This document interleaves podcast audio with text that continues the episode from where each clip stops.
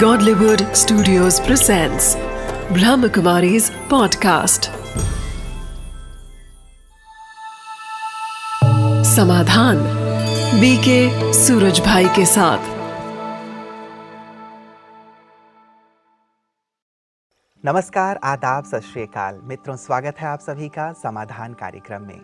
एक महापुरुष के पास एक युवा पहुंचा और उसने कहा कि महाराज, मेरे जीवन में बहुत समस्याएं हैं, बहुत तकलीफ़ें हैं, आप मुझे ऐसा स्थान बताएं जहां कोई समस्या ना हो, कोई तकलीफ़ ना हो।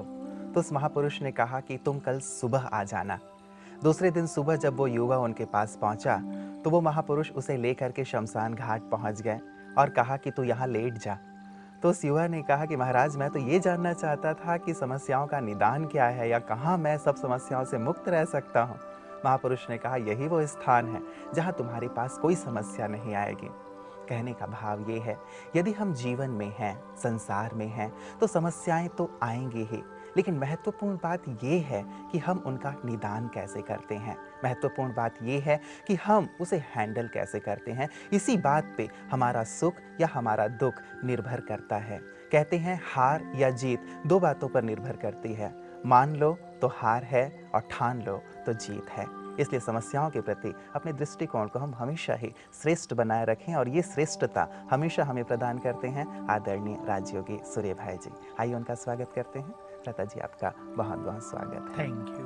प्राता जी, ये जो बात जैसे मैंने कही मुझे बहुत अच्छी लगी थी समस्याओं के बारे में, कि समस्याओं के प्रति हमारा दृष्टिकोण कैसा हो और साथ ही जीवन है तो समस्याएं तो आएंगे ही। क्या कहेंगे? बिल्कुल, ठान लें तो सचमुच वो चैलेंज है, हमें शक्तिशाली बनाएंगे। ठान लें तो हर बड़ी से बड़ी खाई को भी हम पार कर सकते हैं। ठान लें तो समस्याएं हमसे डर के भाग जाएंगी। तो वास्तव में हमें अपनी आंतरिक पावर को बहुत बढ़ा देना चाहिए।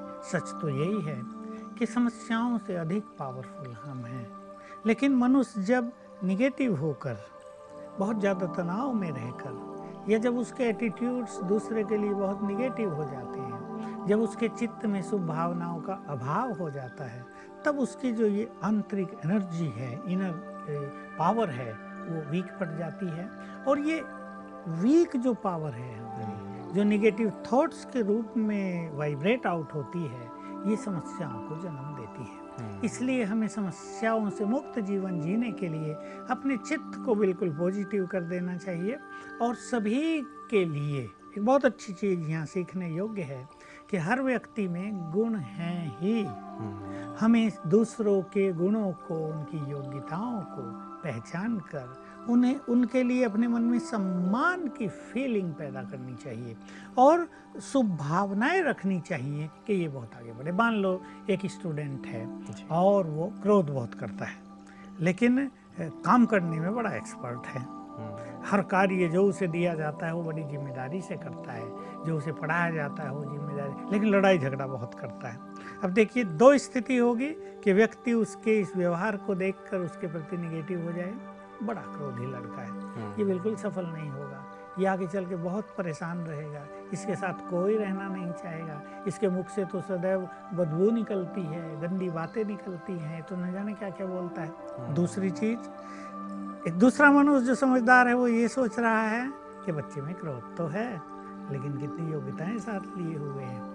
क्रोध तो शायद इसकी सच्चाई के कारण है, क्योंकि ये खुद सच्चा है तो चाहता है दूसरे भी सच्चे हों, ये उसकी गलती है, लेकिन वो उसके टैलेंट्स को सम्मान देता है, उसके लिए उसके मन में प्रेम पैदा होता है। और जब उसके लिए मन में प्रेम पैदा होगा तो इस प्रेम की फीलिंग से यदि उसे कहा जाए कि बेटा जरा क्रोध भी कम कर लिया करो, तो वो जरूर मुस्कुराएगा और कहेगा बिल्कुल आपकी बात ठीक है, क्रोध बहुत बुरा है। और अगर उसके प्रति निगेटिव फीलिंग्स है, तुम बहुत क्रोधी हो, तुम बिल्कुल बेकार आदमी हो, तुम कभी इस क्रोध से मुक्त नहीं हो पाओगे, छोड़ दो तो बहुत अच्छा है, तो वो कहेगा तुम छोड़ो पहले, मैं क्या छोड़ूं। ये बहुत गहरी बात आपने कही है भ्राता जी, जिसपे सचमुच चिंतन करना चाहिए कि हमारी मनोभावनाएं भी सामने वाले पे बहुत प्रभाव डालते हैं। यदि मैं अच्छी भावना से, प्रेम की भावना से, उसके कल्याण की भावना से कह रहा हूँ तो जरूर एक्सेप्ट करेगा, लेकिन यदि घृणा का भाव लेके यदि मैं कह रहा हूँ तो वो शायद उसे रिजेक्ट कर। घृणा भी और रोब भी और अधिकार भी। जैसे बाप है, उसका बच्चा क्रोध कर रहा है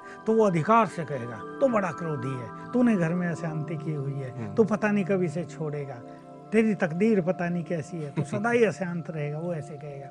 और अगर प्यार से कहा जाए कि बेटा क्रोध बहुत बुरी चीज़ है, एक सेकंड का क्रोध मनुष्य के सुंदर भविष्य को नष्ट कर देता है। देखो क्रोध तो अग्नि है, तुम भी अशांत होते हो, दूसरे भी अशांत होते हैं, अच्छा नहीं है क्रोध करना। तो जरूर रहेगा पापा बिल्कुल अच्छा नहीं है, मैं भी छोड़ूंगा इसे। तो हम दूसरों के लिए शुभ भावनाएं रखें, दूसरों के गुणों पर हम ध्यान दें, गुण ग्राहक बने और दूसरों के टैलेंट्स और गुणों का सम्मान करें। ये यदि हम करते हैं तो हमारा चित्त बहुत शुद्ध रहेगा, शांत रहेगा, एनर्जेटिक रहेगा और यही एनर्जी समस्याओं को फेस करने में हमें काम आएगी। बिल्कुल, ये बहुत सुंदर बात है भ्राता जी कि सामने वाले के अवगुण ना देख करके, जो कि आम तौर पे होता है, सामने वाले में 1000 गुण हो लेकिन एक यदि अवगुण है तो वो दिखाई दे जाता है। जैसे कहते हैं ना, सफ़ेद कपड़े पे यदि छोटा सा भी दाग हो तो वो दाग पहले दिखाई देता है। तो शायद अब एक मनोवृत्ति ऐसी हो गई है मनुष्य की कि पहले उसके अवगुण पर ही ध्यान चला जाता है और उसी को देख करके वो अपनी मानसिकता बना लेता है कि ये व्यक्ति कैसा है। बिल्कुल, इसमें हमें ये जानना चाहिए कि जब हमारा ध्यान दूसरों की बुराई पर जा रहा है तो उसकी बुराई से हम जुड़ गए, हमने देखा ये व्यक्ति बड़ा अहंकारी है, फिर हमारा व्यवहार भी वैसा होगा। नहीं, मैं एक और बात कह रहा हूँ, ये व्यक्ति बड़ा झूठ बोलता है, तो उसके बुराई से हम जुड़ गए, तो उसके बुराई की निगेटिव एनर्जी हमारी ओर आने लगी, तो हम दूसरों से निगेटिव एनर्जी ग्रहण करने लगे, जो हमारा नुकसान हो गया। तो बुराई उसकी थी, दोष उसके थे और नुकसान होने लगा हमें।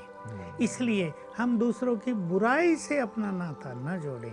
हर एक व्यक्ति में बहुत योग्यताएं, एक नहीं 10 योग्यताएं ढूंढी जा सकती है, बहुत अच्छी अच्छी, जो सचमुच रिमार्केबल हो, जो प्रशंसनीय हो, लेकिन वही कि किसी एक क्रोध जैसी बुराई के दबाव में सारी दफना दी जाती हैं, सब दिखाई नहीं देती।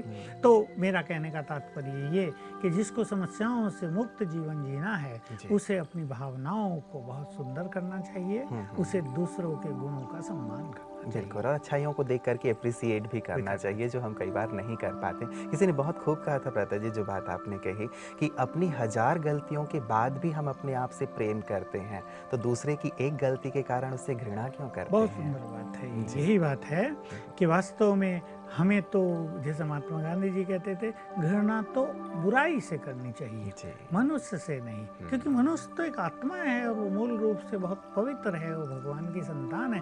किसी कारण किसी में कोई बुराई आ गई है, वो तो जैसे आई है वैसे ही जाएगी भी, ये भी निश्चित है।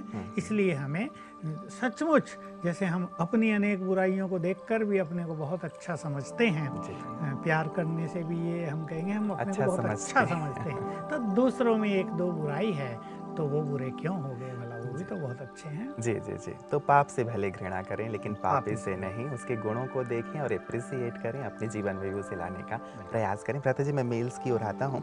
ये आज जो हमारे पास पहला मेल आया है ये सिरसा से आया है और रेणु जी लिख रही हैं कि मेरा जो बेटा है बहुत ही अग्रेसिव है और बहुत ही शॉर्ट टेम्पर्ड है और इस कारण कई बार बहुत सारी समस्याएँ हमारे घर में और आसपास क्रिएट हो जाती हैं, तो मैं कैसे अपने इस बच्चे को हैंडल करूँ, उसके इस अग्रेसिव नेचर को, और जो शॉर्ट टेम्पर्ड है बहुत जल्दी रिएक्ट करता है। आजकल कई बच्चे बड़े हाई फाई, जैसे जन्म से ही हाइपर एक्टिव हो रहे हैं, तो वो किसी की सुनते नहीं हैं और उन्हें क्रोध भी बहुत आता है और वो तो सोचते हैं माँ पे तो मेरा पूरा अधिकार है, चाहे मैं इसे मारूं, चाहे कुछ भी करूँ, इसे तंग करता रहूँ, ये तो मेरा अधिकार बनता है। लेकिन इन सब समस्याओं का समाधान बच्चे को समझा कर तो नहीं किया जा सकता, न बच्चे को मार पीट के किया जा सकता है, क्योंकि बहुत सारी जो गृहिणी हैं, माताएं हैं, वो बच्चों से इस तरह दुखी होकर उन्हें मारपीट करेंगी या उन्हें बुरा बोलेंगी, अपनी मानसिक स्थिति बिगाड़ देंगी, गुस्सा आएगा बहुत ज़्यादा,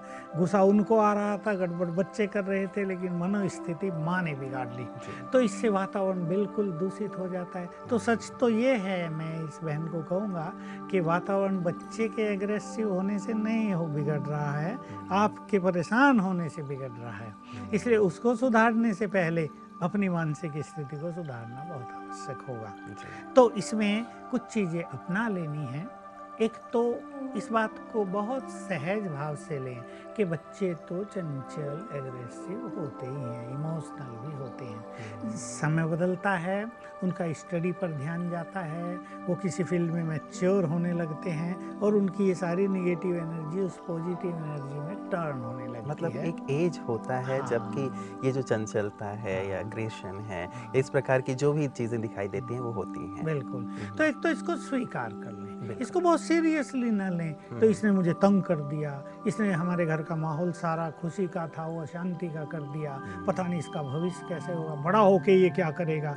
लोग 20 साल आगे की सोचने लगते हैं कि अब ये ऐसा है तो बड़ा होकर ये क्या तूफान करेगा।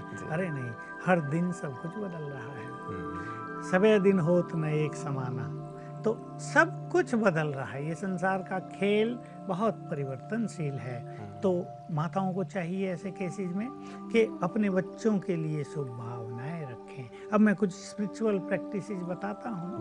इस बहन को भी राजयोग सीख लेना चाहिए, सहज 7 दिन का कोर्स करके, और ये सब स्पिरिचुअल स्टडी कर लेनी चाहिए। तो एक काम ये करेंगी कि भोजन जब बनाएं तो बहुत अच्छी तरह याद करते रहें, मैं पवित्र आत्मा हूँ, मैं तो परम पवित्र हूँ, मैं तो एक शुद्ध आत्मा हूँ, मैं तो एक बहुत अच्छी आत्मा हूँ। तो इससे क्या होगा, इनके नैनों से और हाथों से निकलने वाले वाइब्रेशंस भोजन में समाने लगेंगे। और फिर ये संकल्प करें, जब बच्चे को भोजन खिलाए तो ये पवित्र भोजन खाकर ये इस बच्चे का चित्त शांत हो जाए, ये बहुत स्वीट हो जाए, ये बहुत हार्मोनियस हो जाए, इसके चित्त में सबके लिए प्रेम पैदा हो जाए। जो भी वो विचार देना चाहती हैं भोजन के समय अपने बच्चे के लिए करें। तो भोजन में जो वाइब्रेशंस हैं वो उसी रूप में टर्न होके वैसा ही काम करेंगे। एक चीज़, बच्चा छोटा है तो दूध पिलाते हैं या पानी जब उसको देते हैं तो पानी पर भी दृष्टि डालकर 7 बार एक साथ संकल्प कर दें, मैं पवित्र आत्मा हूँ, मैं श्रेष्ठ आत्मा हूँ, मैं परम पवित्र हूँ। तो पानी भी चार्ज हो गया।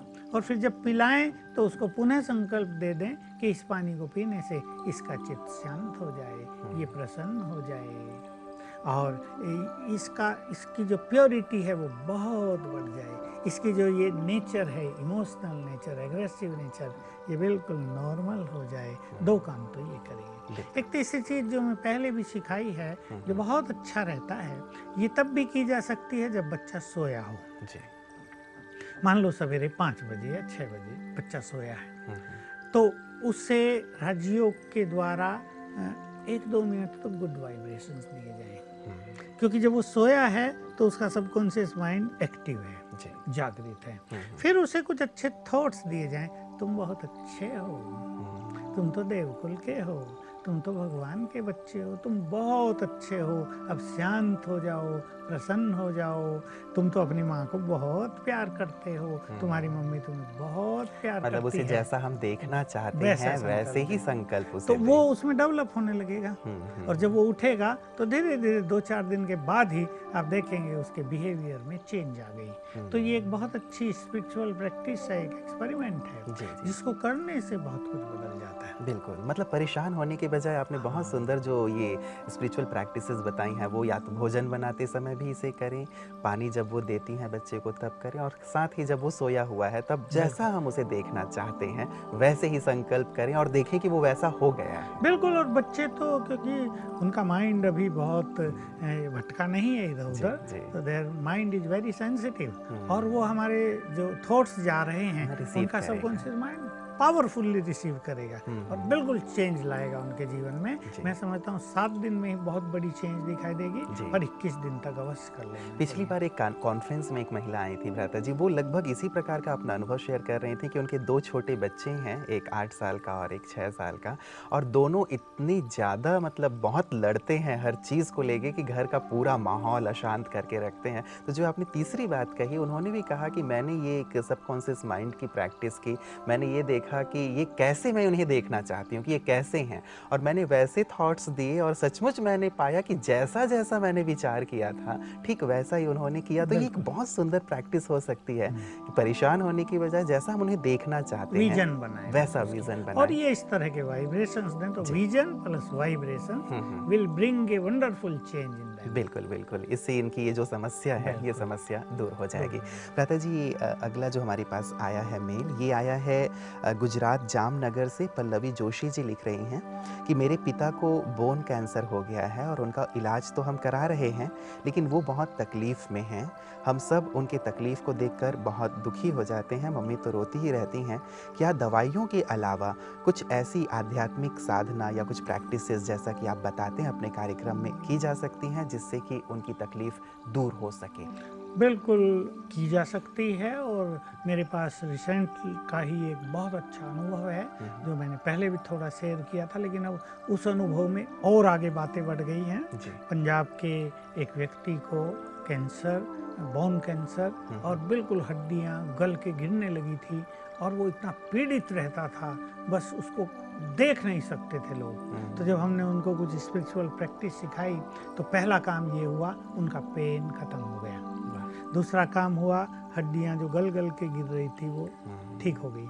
और पीछे कुछ दिन पहले ही मुझे फ़ोन आया था उसकी बहन का कि वो बहुत नॉर्मल हो गए हैं, अब घूम फिर रहे हैं, अब अपना काम खुद कर ले। जो बेड पे बिल्कुल सोए रहते थे और ऐसे तड़फते थे कि सारे परिवार को तड़फा देते थे, वो बिल्कुल अच्छे हो गए। तो वही प्रैक्टिसेज ये भी अपने फादर के लिए कर सकती हैं, और इनको राजयोग सीख ही लेना चाहिए। राजयोग का अर्थ हम क्यों राजयोग सीखने के लिए कह रहे हैं, ताकि हमारी इनर पावर्स बढ़ जाएं, हम जो वाइब्रेशंस उन्हें देना चाहते हैं वो उनको मिल सकें। कोई ये ना सोचे कि हम राजयोग का प्रचार कर रहे हैं, लेकिन राजयोग ही एक ऐसा अच्छा माध्यम है जिसमें हम परमात्मा से जुड़ते हैं और इससे हमारी इनर पावर्स बहुत बढ़ जाती हैं, हम बहुत पॉजिटिव हो जाते हैं, हमारा सेल्फ कॉन्फिडेंस बहुत बढ़ जाता है, और जो कुछ हम कर रहे हैं हमें लगता है कि इससे सब कुछ ठीक हो जाएगा। तो एक तो पहली प्रैक्टिस ये करेंगी कि अपने पापा को पानी को चार्ज करके पिलाएंगे, और इसमें पानी को चार्ज करने का तरीका होगा कि पानी पर दृष्टि डालें, पानी लें गिलास में, उस पर दृष्टि डालें, 7 बार संकल्प करेंगे मैं मास्टर सर्वशक्तिमान हूँ। इसकी हम चर्चा करते ही आ रहे हैं, हमारे दर्शक इसको जान गए होंगे अब ये शब्द कि हम भगवान के बच्चे, सर्वशक्तिमान के बच्चे हैं, तो उसकी शक्तियाँ हम में भी हैं और उसको हम नाम देते हैं मैं मास्टर सर्वशक्तिमान हूँ। तो 7 बार संकल्प करने से पानी में शक्तियों के वाइब्रेशंस भर जाएंगे। तो ये पानी एक बहुत पावरफुल मेडिसिन बन गया। अब उस व्यक्ति को पिलाएं और ये संकल्प करें कि इससे इसका बोन कैंसर ठीक हो जाए। तो वो पावरफुल दवाई उनके बोन कैंसर को ठीक करेगी, उनको जो बहुत पेन हो रहा है उसमें बहुत रिलीफ मिलेगा। दूसरी चीज़, क्योंकि पेन मन को होता है, बॉडी में तो जो कुछ भी है वो तो है ही, लेकिन फीलिंग जो है पेन की वो मन को जा रही है। तो इसके लिए जो भी राजयोग का अभ्यास करते हों वो उन्हें रोज 15 मिनट सवेरे, 15 मिनट शाम को, और अगर ज़्यादा करना तो 15 मिनट दिन में भी राजयोग मेडिटेशन करके उनको गुड वाइब्रेशंस दें कि इनका चित्त शांत हो जाए, एनर्जेटिक हो जाए, ये पेन फ्री हो जाए। और इसका तरीका है कि हम परमात्मा से अपना कनेक्शन जोड़ें और फील करें उसकी एनर्जी मुझे आ रही है कुछ देर तक, और फिर मुझ आत्मा से उनको जा रही है और उनको एनर्जेटिक बना रही है। इतना एनर्जेटिक बना रही है उनको कि पेन फील होता ही नहीं। और तीसरी चीज़ करेंगे, क्योंकि बहुत कुछ जो ये सब कुछ हो रहा है, बीमारियां आदि आ रही हैं और भी कोई समस्या आती है, इनमें पूर्व जन्मों के कर्मों के हिसाब किताब का भी गहरा नाता है। इसलिए एक संकल्प के साथ 1 घंटा रोज पावरफुल मेडिटेशन करेंगे ताकि इनके वो कर्मिक अकाउंट सेटल हो जाएं जिनके कारण ये शरीर की स्थिति बनी है। यानी विकर्मों को नष्ट करने के लिए 1 घंटा कम से कम 21 दिन योग, और अगर जरूरत पड़े तो 3 मास तक। तो इन तीनों चीज़ों के प्रभाव से कैंसर बिल्कुल हमें विश्वास है ठीक हो जाएगा और ये पुनः अपने जीवन का आनंद लेंगे। बिल्कुल, पहले भी जैसे आपने अनुभव सुनाया था जी कि एक बोन कैंसर के पेशेंट पे बहुत अच्छा प्रयोग हुआ और निश्चित रूप से वो एक अच्छा जीवन अब जीने लगे हैं। तो जैसे पल्लवी जी ने लिखा है कि इनके पिता को भी इतनी तकलीफ है, तो ये भी अवश्य, जैसे आपने राजयोग के अभ्यास की बात कही है भ्राता जी, तो जरूर जामनगर से ये हैं, जामनगर में भी सेवा केंद्र होंगे ब्रह्माकुमारीज़ के, तो वहाँ पर जा कर के वो पहले राजयोग का सुंदर अभ्यास कर लें, पहले सीख लें, उसके पश्चात घर में आकर के जैसे आपने पानी चार्ज करने की बात कही है, 1 घंटा योग करने की बात कही है, तो जरूर उनके स्वास्थ्य के लिए ये करती हैं। तो हमें उम्मीद है कि जल्दी से जल्दी इनके पिता को भी बहुत अच्छी राहत मिलेगी, बिना खर्च, बहुत क्विक जी, और इसमें अपने को बहुत आनंद आएगा और एक सुंदर चीज हमारे पास हो जाएगी कि मेडिकल साइंस का सहयोग लेते हुए स्पिरिचुअल साइंस को भी यदि साथ जोड़ दिया जाए तो कैसे सोने पर सुहागा होता है और बड़ी बड़ी कठिन जो असाध्य रोग हो सकते हैं वो भी ठीक। वैसे भी कहा जाता है भ्राता जी कि दवा के साथ यदि दुआ जुड़ जाए तो असर दुगना हो जाता है, और डॉक्टर्स भी अपना काम करने के बाद यही कहते हैं कि हमने अपना काम तो कर दिया है, अब आप ईश्वर से दुआ करें, प्रार्थना करें कि वो ठीक हो जाए, तो अल्टीमेटली वो भी याद करते हैं। तो ये भी यदि स्पिरिचुअल प्रैक्टिस को जोड़ लेते हैं तो निश्चित रूप से इनके पिताजी को राहत मिलेगी। भ्राता जी, अगला जो प्रश्न हमारे पास आया है, ये आया है इलाहाबाद से, राम मंजोर जी लिख रहे हैं कि मुझे ब्रह्माकुमारीज़ विश्वविद्यालय से जुड़े हुए 3 वर्ष हो गए हैं, लेकिन अब तक कोई गहरा आध्यात्मिक अनुभव नहीं हुआ है। कृपया बताएं कि मैं अपने आध्यात्मिक अनुभूति को कैसे बढ़ाऊं ताकि इस मार्ग में और आगे बढ़ने के लिए मेरा उमंग उत्साह बढ़े। कुछ लोगों के साथ ऐसा होता है कि वो 3-5 साल चलने तक भी बड़े ढीले ढाले रहते हैं। अब इनको अनुभव नहीं हो रहा तो निश्चित रूप से ये रेगुलर नहीं है, निश्चित रूप से ये सवेरे नहीं उठते हैं। अगर इनसे पूछा जाए तो ज़रूर उत्तर देंगे, मैं 7-8 बजे उठता हूँ और कभी कभी क्लास में चला जाता हूँ। तो देखिए, एक तो ये हमारी स्टडी है, इसको रेगुलर करना चाहिए ताकि ज्ञान बहुत डेप्थ से हमारे पास आ जाए।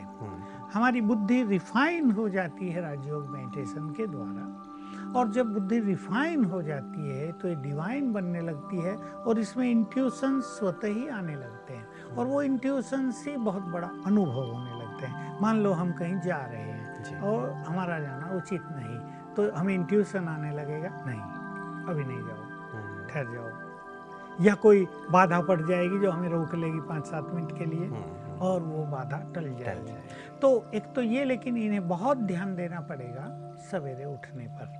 तो अगर सचमुच इनको बहुत अच्छे अनुभव करने हैं तो 4 बजे उठकर बहुत अच्छा ईश्वरीय चिंतन, ईश्वरीय नशे का अभ्यास करेंगे, और उसमें मैं पहली राय इनको दूंगा कि 5 स्वरूपों का अभ्यास ये करें।